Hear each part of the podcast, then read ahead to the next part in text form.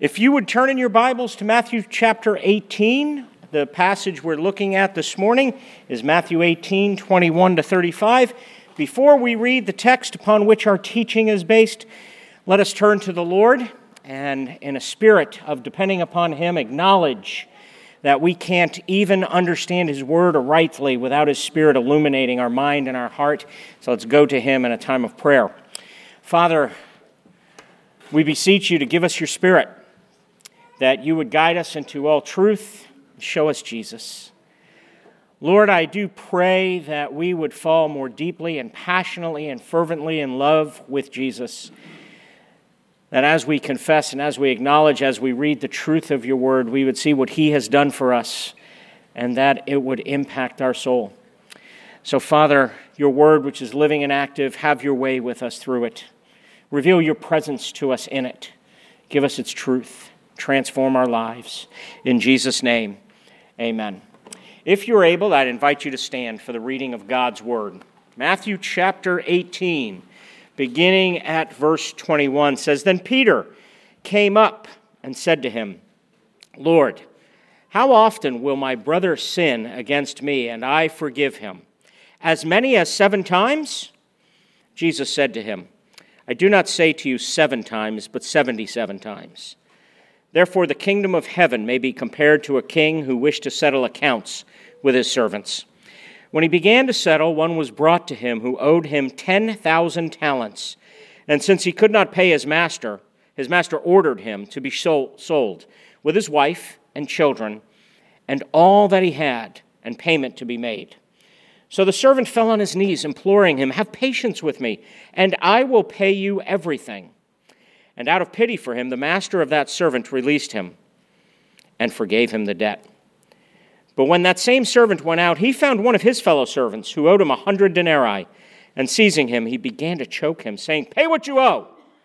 So his fellow servant fell down and pleaded with him, Have patience with me, and I will pay you.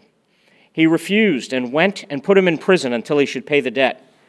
When his fellow servants saw what had taken place, they were greatly distressed and they went and reported to their master all that had taken place.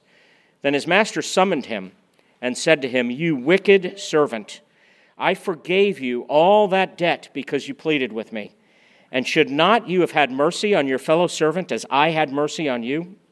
And in anger, his master delivered him to the jailers until he should pay all his debt. So also my heavenly Father will do to every one of you if you do not forgive your brother from your heart. Friends, this is the word of the Lord given because God loves you. You may be seated.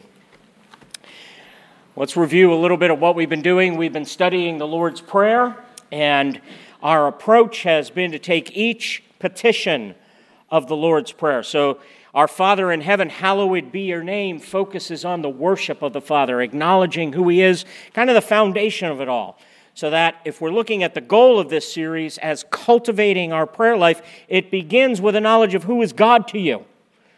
Has He adopted you as, your, as His child? Are you in His kingdom? Is He your Father through Jesus Christ? Has He adopted you? So that's the foundation. And then the worship of Him, recognizing that we are to hallow His name, His name that is above all names. We're to set it apart, to see it as unique. So the worship of the Father comes first, leading to the kingdom of his Father. We celebrate and cultivate a longing for his kingdom come.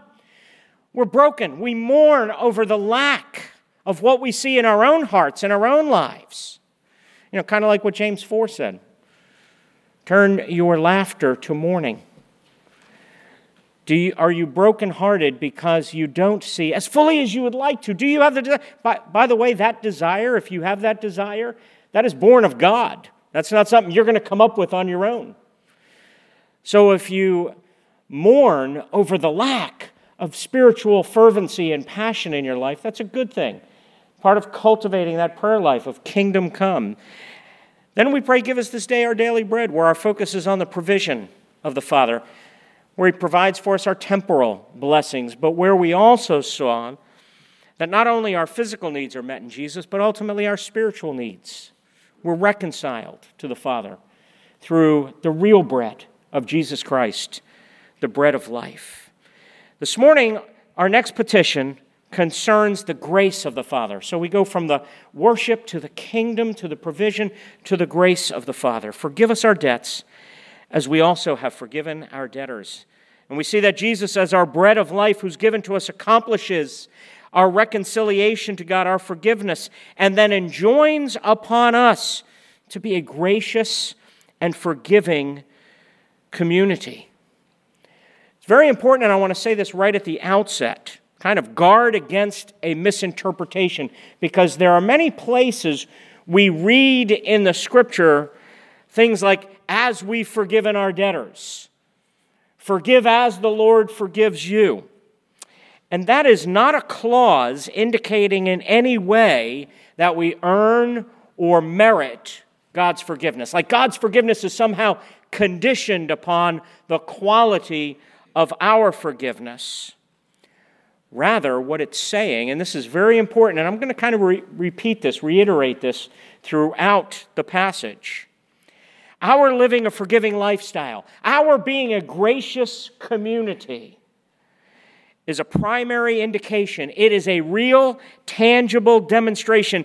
It is an evidence, if you would, that we understand that we have been forgiven. So forgive us our debts as we also have forgiven our debtors is we're going to forgive our debtors to the degree that we understand how much we have been forgiven.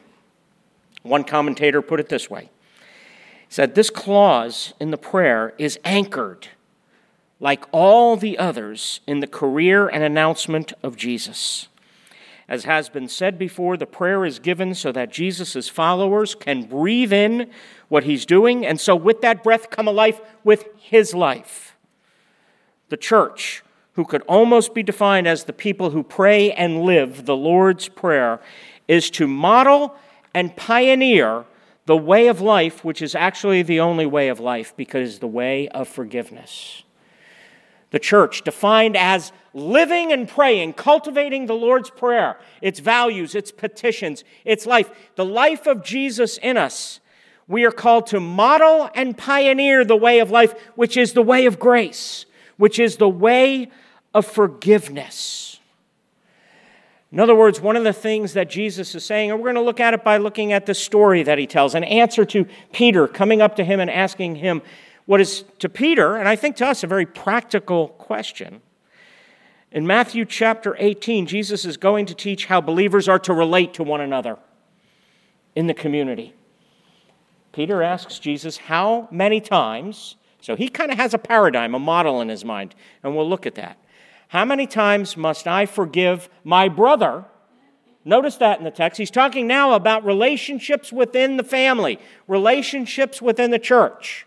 How many times should I forgive my brother who commits the same sin, who sins against me? And Jesus is going to teach the absolute necessity, the non negotiable, no other options of humility and forgiveness within the life of the community. Think about it this way whenever and wherever human beings exist together in a fallen world, forgiveness will be a necessity. Because, think about it, because we're selfish, because we're self centered, we're turned inward upon ourselves. We hear what somebody says to us, and our, whether you admit it or not, our immediate first thought is, How does this reflect upon me? What is this saying about me? we tend to automatically turn inward upon ourselves. Grace, if there is to be any sort of love, any sort of unity, any sort of harmony, any sort of community within the church, grace better be the DNA of our church. Grace better be the DNA of our life together. Our life together must be characterized by humility, grace, and forgiveness. What do we learn? What does Matthew chapter 18 teach us about forgive us our debts as we also have forgiven our debtors?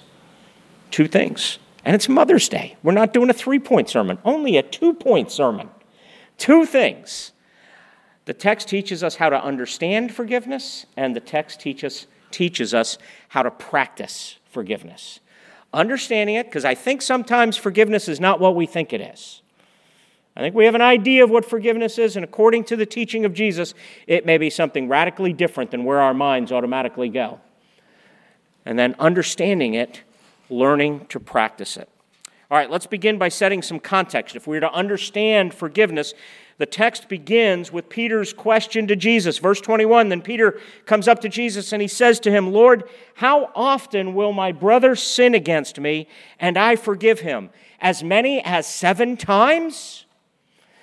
Now, I want you to think about something. It's real interesting because within the first century Jewish context, the rabbis had a teaching. Basically, they said that there was a consensus that you were required to forgive, forgive someone who sinned against you and were seeking forgiveness for the same offense three times.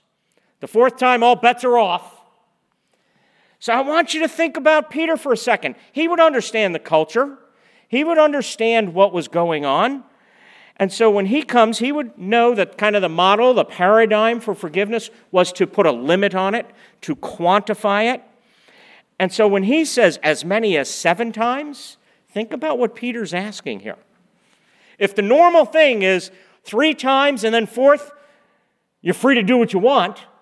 When he says up to seven times, first of all, what does the number seven represent? That was the biblical number of completeness, of perfection, of fullness. So here's Peter, and he's saying, Well, if the usual number is three, I'm going to up the ante and I'm going to make it the number of completeness, the number of fullness, seven. Not bad, huh, Jesus? I'm upping the ante here. I'm doing okay, pretty good. Look at me, Jesus, up to seven times. Pat me on the back. I'm doing all right. I want some Jesus kudos here. And of course, what does Jesus do? How does, how does he answer? Of course, Jesus, as always, conf- confounds the whole situation. He reframes the entire discussion. He throws out all the human categories and limits. And he does so by alluding in his answer up to seven times. He's actually alluding to a text found in Genesis chapter 4. Genesis chapter 4, it says, Lamech said to his wives, Adah and Zillah, Hear my voice you wives of Lamech, listen to what I say. If I have killed a man for wounding me, a young man for striking me, if Cain's revenge is sevenfold, then Lamech's is 77fold. Now look at what Jesus does. When Jesus says in his answer to Peter, I do not say to you seven times, but 77 times, he is creating a formula of limitless forgiveness. Okay? If the first century Judaic formula was up to three times, there was a number, they were quantifying to it. If Lamech was talking revenge and vengeance, if no matter what they had a way, they were quantifying it. I've somehow gotten far enough and I've met the standard. Here's what Jesus is doing He's throwing out all the categories. He's saying, throw out the bookkeeping department altogether. He is saying, in the arena of human relationships, love rules. I want us to think hard about the standard that is found in the scripture. I want us to think hard about this. For example, Paul says to Timothy, when he's passing on the gospel baton in 1 Timothy chapter 1, he says, The aim of our charge is love. In 1 Corinthians 13, he says, Now I will show you the most excellent way. It is not one of the options. He doesn't say there's faith, there's hope, and by the way, there's love. They're all three pretty equal. You need them all. No, he says the greatest of these. In other words, evaluate your life by the standard of love. And let me push the envelope more. Evaluate your life by the standard of the love of Jesus. Do you see what Jesus is doing here? And as he begins to unfold the essence of forgiveness, helping us to understand forgiveness, in the story it becomes clear that the details Jesus uses represent spiritual realities. He's going to tell the story about a king, and that king represents God the Father. And he's going in the story, he's going to refer to a debt. As we're going to see, a pretty huge debt. And that represents to the spiritual reality of our debt of sin against God. And one of the things he's doing, the fact that the issue is being framed by Jesus in terms of a debt, is to show us, and he's trying to press upon our hearts, that we have an obvious need. a need for forgiveness.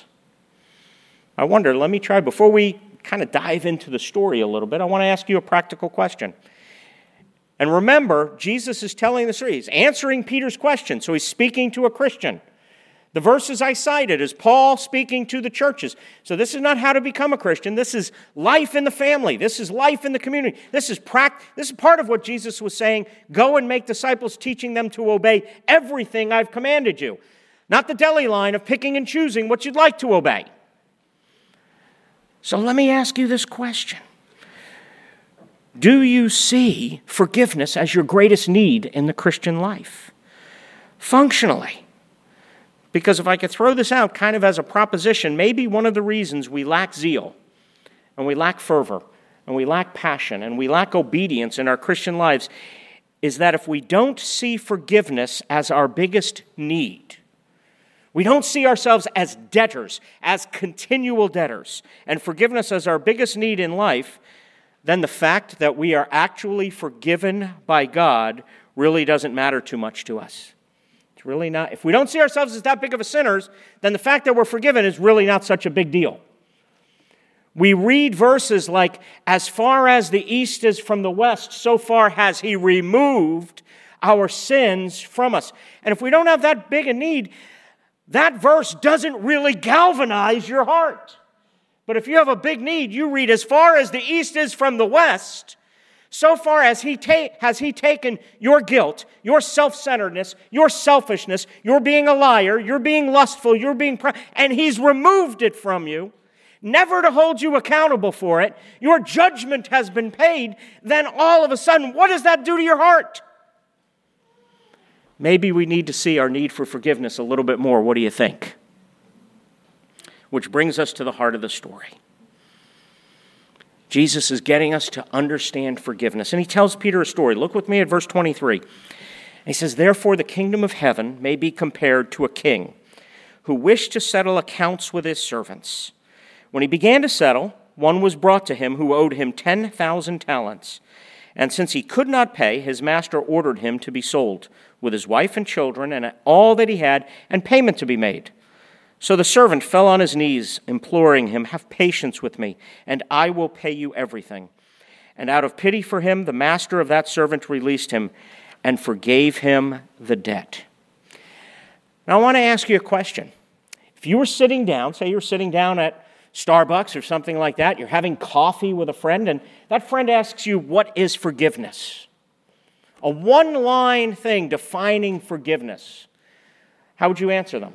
It's another way of saying, what do we normally think of when we think of what forgiveness is all about? Is it some sort of emotional feeling? A release, a catharsis, where we say we forgive, and then all of a sudden everything's fine. Peachy keen, relationships better, no tension, no awkwardness, everything's better, we feel good, let's hug it out, and then go home. Is that what we think? Let's look carefully at the text. And I'm absolutely indebted. I happen to think that the best teaching on the nature of forgiveness comes from Tim Keller. And so I'm indebted to Tim Keller on this for the nature of forgiveness. And he says a couple of things. First, he says we have to remember that according to this text, forgiveness is not primarily an emotion, but it is a set of actions, it is a discipline, it is a commitment. That means right off the bat, you may not feel it. We haven't defined it yet, but it is not an emotion. It is an action, it is a set of disciplines, it is a commitment. And recognize when we say it's a commitment, that means it's a commitment that's ongoing, something that we don't arrive to. So forgiveness is not a one time thing and all's better. Forgiveness is a commitment that you continue to make. And this comes from recognizing See, recognize what happens in the, the, te- the king is going to do what? To settle accounts. That means when someone wrongs you, the account has to be settled. That means there is a debt. They have a debt with you, and that debt has to be paid. If we examine the story that Jesus tells, we see there's a king who decides to go and settle his accounts. As he begins his settlement, he happens upon a man, a servant, who owed him 10,000 talents. That man is brought to him. Now, here's the situation. I don't know how many of you read the ESV Bible, but at the bottom of it, it says that this man, 10,000 talents, it says one talent, okay? So we haven't multiplied yet. One talent was 20 years worth of wages. See where I'm going with this? Multiply one year worth of wages times 20 years of wages, and what are, you know, 20 times 10,000, what do you get? Maybe 200,000 years of wages. In today's terms, you're talking billions of dollars. And then I, so the king comes to settle, and I love what it says in verse 26. You look down with me at verse 26, and it says, And since he could not pay. Okay? This is where, I'll be honest, it's okay. If you read a scripture like that, it's okay to say, You think? Or duh. And since he could not pay.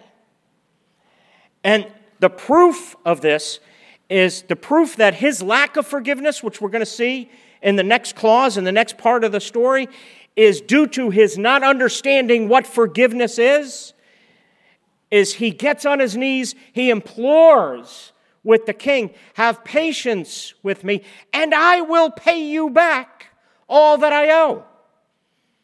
Friends, this is where I say sin causes us to be a liar. There is no way he could pay. This is an incalculable debt. If you think you could pay off your debt to God, I don't know how else to put it, but you're deluded. You cannot pay off your debt to God. That is one of the most crucial past lines in the scripture right there. And since he could not pay, but here's the situation God's a just God. Justice is still the order of the day. Can God just sweep the debt under the rug? I love to listen when I'm driving home from work often or I'm in the car. You think I do spiritual things all the time. You know what I listen to on the radio? Sports radio. And you know who I'm listening to? My favorite New York City announcer, who's the Yankees announcer, Michael Kay. Michael Kay tells a story out of his childhood where he says his father used to always tell him, kind of when he would do something and come and apologize, Michael Kay's dad would say, Sorry doesn't pay for the broken lamp. You know what the message is there? And I think he's stealing a little bit of Christian truth. The message there is that the debt still has to be paid. So if you look at verse 27, here's the definition. Here's understanding what forgiveness is. And about the only part of what I would say feeling or emotion is mentioned in verse 27 because it says the king, the master, out of pity for him. Why did he have pity? Because he knew he couldn't pay. He didn't have the ability to pay. He was powerless. See, if he's not powerless, what he's about to offer him is not mercy. If you can offer something, you don't need mercy. If you can offer one thumbnail, one little bit, anything, you don't need mercy. But see, he says, out of pity for him, the master of that servant released him and forgave him the debt. There's the heart of forgiveness. The heart of forgiveness is to cancel the debt. And as Dr. Keller says, he says, here is the heart of what it means to forgive it is to cancel the debt by absorbing the cost of the debt yourself. You pay the price yourself and you refuse to exact the price out of the person in any way. This is why the heart of what it means, and we'll look at this in the next part of the next part of the sermon, as we also have forgiven our debtors, forgiving others as God in Christ also forgave us. See, how did God forgive us? He canceled our debt, and He puts it in these beautiful images, like as far as the east is from the west. Or He puts it in an image of He will remember our sins no more. Does this mean God somehow had a memory lapse? He was less than omniscient all of a sudden? See, He didn't just ignore our sin, He didn't sweep our sins under the rug. No, He sends our sins away by Christ paying the penalty for them himself.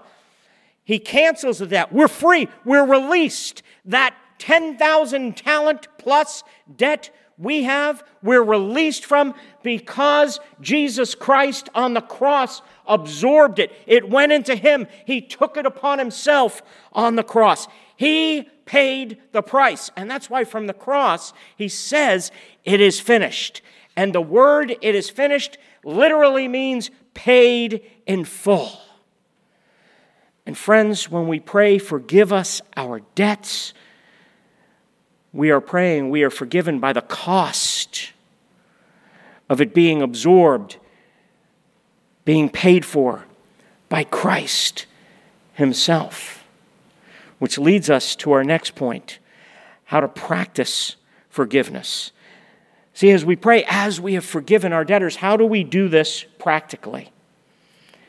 And again, taking our understanding, it's not a catharsis, it's not automatically reconciliation, it's not automatically trust. We do need to remember that the very first thing is to realize that whenever someone wrongs you, there is a debt. There's a price to be paid. That's why we feel, see, all the discomfort, the tension, the awkwardness, the temptation to suppress it, the temptation for vengeance, all those things. We're thinking in our minds, it's very natural. God's just, we're made in His image. We're going to reflect that image, even in our humanity. It's very natural for us to be thinking, here's the debt. We need to remember forgiveness is not primarily a feeling, it is a commitment, it's a discipline. And the commitment is to cancel the debt of the other person by absorbing the cost ourselves. So, how do we do this? Dr. Keller, again, I think very, very practically, says that what you have to do is when someone wrongs you, you have to take two inventories two inventories of ways that you could exact the price, make them pay. That's the first inventory. And secondly, pay the price yourself. So, in the first inventory, the inventory of exacting the price, these are things like you could make cutting remarks about them. That's a price. Give them the cold shoulder, refuse to talk to them, refuse to pray for them, maybe gossip about them, seek to slander them, seek to hurt them in some way. And that doesn't mean physically, that means emotional, make them feel bad. These are all ways there is a debt, and you need to remember you're looking to have them pay the price. So, what is forgiveness? Forgiveness is a commitment that you will cancel, you release them from the debt. How do you do that? You don't bring the matter up to yourself, to others, or to them. And every one of those is your absorb. See, it hurts. It hurts to forgive. Every one of those things, you're absor- absorbing the cost to yourself. See, that is the fulfillment of forgive us our debts as we also have forgiven our debtors. And see, this is exactly what the king does. Out of love for the servant, of which he was under no obligation, he canceled the debt, did not exact payment, canceled the 10,000 talents, let him go free, and thus paid the 10,000 talents himself. And this is exactly what Jesus did for us. And this is exactly what this man didn't get. He didn't get the first part, forgive me my debts, so he didn't practice the second about forgiving his debtors. Because the servant, if you look at the story, the servant now, he's released. He's done. What does he do? He calls one of his servants to himself. And this servant owes a much smaller debt. A denarii is one day's wage. So he owed maybe a little over three months' pay with a hundred denarii. We're talking billions of dollars that he owed versus a few thousand dollars. And what does he do? The servant makes the same plea Have patience with me, and I'll pay you everything back. But yet, the first servant, in an angry rage, has him thrown into prison. And what happens? Others in the community, rightly distressed by this breakdown, go to the king, who responds in verse 32 You wicked servant, I forgave you all that debt because you pleaded with me, and should not you have had mercy on your fellow servant? Here's the key phrase highlight this, memorize this, underline this. Here's the key because this is not earning or meriting, but the key is as I had mercy on you. This means unequivocally your mercy on others is a response, is a reflective reaction, is a reflection of your understanding of God's mercy to you. If you're not gracious with others, the principle, it is not work hard, be gracious. It is focus more on the depth of God's mercy to you. The application is look at your debt. Look at your selfishness being forgiven. Look at your self centeredness. Look at your deceit. Look at your relational sin. See, again, our sin is not just we broke the rule. Oh, we fibbed. We lied one time. Oh, speed limit's 30. I went 35. I sinned. No. The heart of sin is we violated God's kingdom of love by failing to love well, by failing to live according to God's kingdom love. The aim of our charge, Paul says to Timothy, is love. And when we fail to do that, we have a debt. And what did God do? In Christ, by Christ absorbing our failure, our rebellion, our wickedness upon himself, he released us. You're free from that debt. The key is, as I had mercy on you. And if you don't understand that, it's then that in anger the master delivered him to the jailers until he should pay off his debt his 10,000 talents. And then Jesus closes the story saying, So also my heavenly Father will do to every one of you if you do not forgive your brother from your heart. Sobering words, challenging words. The Father's family, the covenant family that Jesus Christ bought with the price of his own blood the covenant family that Jesus went to the cross to redeem and restored will be a family of grace. That is the DNA of the family of God. It is not an option, it is non negotiable. Practicing forgiveness is not an option. And as I said before, this is not a moralistic approach that says this is how we earn or merit God's forgiveness. It is tangible evidence that we understand the gospel. We understand how God deals with us in Christ. In other words, the key, the root, if you would, to practicing forgiveness, to the discipline of renewing ourselves in the spirit of our minds, taking the, doing the practical things I mentioned before. Here's the key, here's the root of it it is that we are to act toward others as God has acted toward us. So here's the proper question for us to ask. This is the question we should be asking ourselves and leaving herewith. Am I committed? Because forgiveness and grace is a lifestyle, is a commitment. Am I committed? Do I, in my relationships, reflect? And am I committed to reflect? How God treats and deals with me in Christ. Which means the application is I need to spend a whole lot more time meditating on, feeding on, focusing on how God deals with me and treats me in Christ. Paul had a great commentary, I think, on this that he spoke to the Ephesians church. Ephesians chapter 4 and verse 30 he says, Do not grieve the Holy Spirit of God by whom you were sealed for the day of redemption. What beautiful image there. That when Christ saves us, we are sealed. You know what it means to be sealed with something? It's glued, unbreakable bond. The Holy Spirit makes it so you can't break the bond between you and Jesus. And now Paul is saying, and he's commanding, he's commanding, do not grieve the Holy Spirit of God. Don't make him mourn, don't make him lament, don't hurt him, don't grieve him. And listen to how he says we can grieve the Holy Spirit of God. And he goes right to human relationships.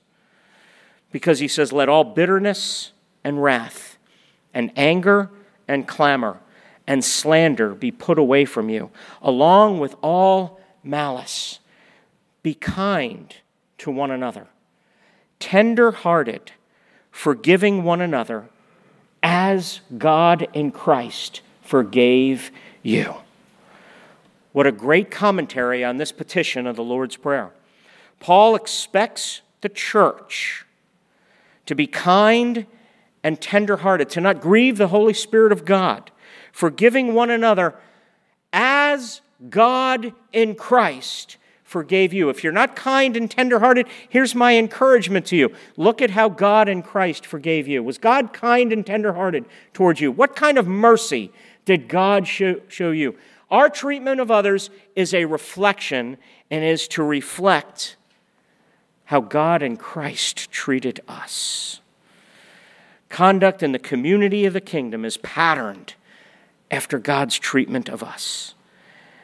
And his treatment of us is the treatment of the big hearted king. Let's pray. Oh Lord, that you would show us who you are, that you are a big hearted king, and that we would get to know, that we would meditate on that, Lord, the goal, since the aim of our charge, Paul said, is love. We would get to know the God who is love, that we would get to know this one who has such a huge heart towards us, who bought us with a price, who canceled and released us from our debt by absorbing the cost himself. Oh, that we would see and commit to seeing more and more what it cost you to forgive us. We pray, and we pray that the DNA of Spruce Creek Church would be grace. In Jesus' name, amen.